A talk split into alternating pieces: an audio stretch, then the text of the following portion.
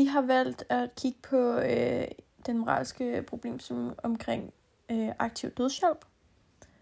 Og så har vi kigget på, hvorfor man overhovedet har aktiv dødshjælp øh, i nogle lande, og hvorfor man overhovedet har den her debat om aktiv dødshjælp oppe.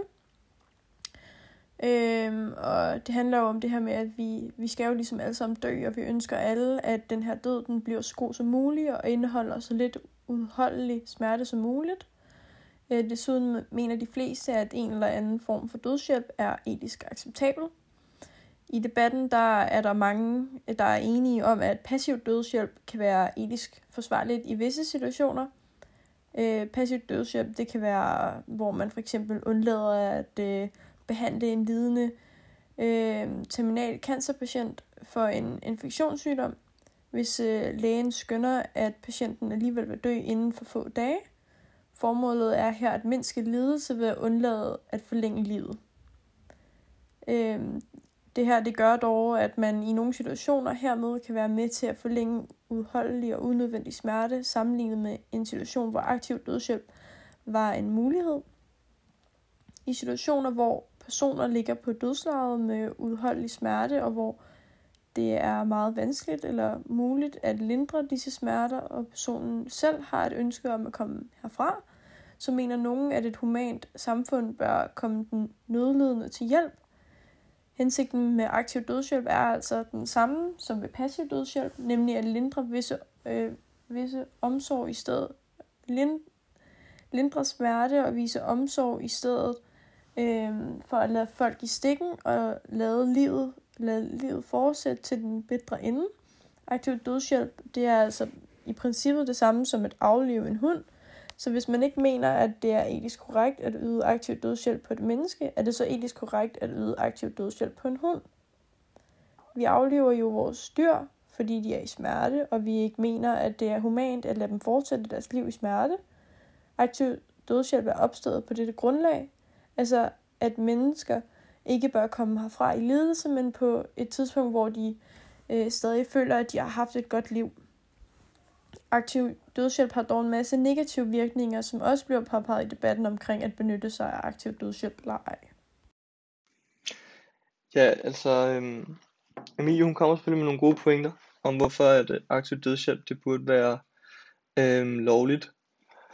Men jeg mener til gengæld også, at der er, eller man kan argumentere for, at der er flere øhm, pointer, som taler imod at lovliggøre den her aktive dødshjælp. Det første og måske mest åbenlyse, det er naturligvis, at øh, man ikke må slå ihjel. Øhm, og derudover kan man så sige, at aktiv dødshjælp vil skulle blive brugt som et redskab mod lidelse. Øhm, men lidelsen er en naturlig del af livet, og det er ikke noget, man kan komme udenom på nogen måde.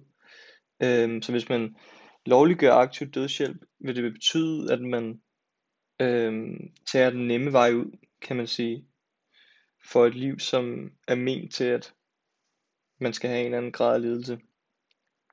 Samtidig kan man så også sige, øh, at lidelse er subjektivt. Så derfor kan man ikke, øh, ja, det er umuligt at argumentere for, hvor meget en person skal lide før man ligesom kan yde aktiv dødshjælp, øh, før det bliver godkendt.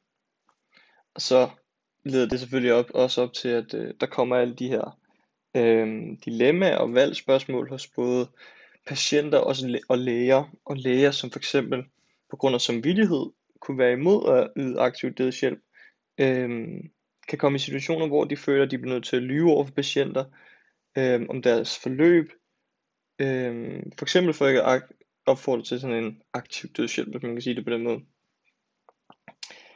Og det fører så også lidt i, eller det er jo også lidt det samme pointe med, at aktiv dødshjælp, det pålægger andre en pligt til at slå ihjel, øhm, som også er etisk øh, ukorrekt på en eller anden måde. Derudover så menes, er der mange, der, der ikke mener, øhm, at den fjerner lidelsen ved aktiv dødshjælp, men blot personen, der lider, at den her lidelse ofte vil stadig finde sted, og det går selvfølgelig også an på, hvor religiøs man er den slags, men om lidelsen den fortsætter i efterlivet. Øhm, man kan så samtidig sige, at i dag har vi så mange teknologiske fremskridt, øhm, og den slags inden for medicin, og øh, ja, at vi har meget effektive midler til at lindre lidelse, så vi kan, i stedet for at ligesom slå folk ihjel, hvis de ikke ønsker at være her mere, så kan vi gøre, hvad vi kan, for at de ikke længere, eller de har så lidt lidelse som muligt. Og det kommer egentlig også lidt fra, eller det øh, er lidt sådan et tvivlsspørgsmål om, hvorvidt en patient, øh, der overvejer aktiv dødshjælp, kan tage en rationel beslutning. I og med, at de jo er under så meget lidelse, vil man ofte være bange eller fortvivlet, øhm, og i nogle tilfælde så føles som en byrde for sin familie, eller for sundhedssystemet, eller for andre. Øhm, hvilket selvfølgelig kan påvirke en beslutning, man måske vil fortryde efterfølgende, og der er jo som sagt, eller der er ikke nogen fortrydelsesret, så øhm, det er ikke noget, man, man bare lige kan gøre på den måde. Mm? Og det er derfor, jeg mener ikke, eller ikke mener, at man skal lovliggøre aktiv dødshjælp. Jakob Birkler aktiv dødshjælp. Øh, Jakob Birkler er en dansk filosof, som har været formand i det etiske råd fra år 2010 til år 2016. Jakob Birkler er en værdifuld filosof og undersøger inden for aktiv dødshjælp, da han er gået for at være tilhænger af det, man kalder barmhjertighedsdrab, til faktisk at gå hen og blive modstander af det. Vi får altså derfor mange vigtige filosofiske perspektiver på aktiv dødshjælp ved at undersøge nærmere om ham. Øh, og det har vi så gjort. Øh, Jakob Birkler han har i en kronik udtalt, at aktiv dødshjælp er en af de mest komplekse etiske spørgsmål, han har haft med at gøre, da der opstår en skyttegravskrig med argumenter mellem dem, der er for og dem, der er mod. Jakob Birkler var selv en mand, der startede med at være øh, for aktiv dødshjælp, med hovedargumentet om, at alle har ret til at være herre over deres eget liv.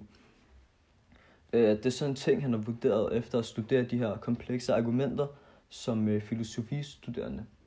Han har derefter været fortaler for aktiv dødshjælp i et stykke tid, hvor han derefter vælger at gå ud og undersøge realiteten for at få bekræftet hans holdning.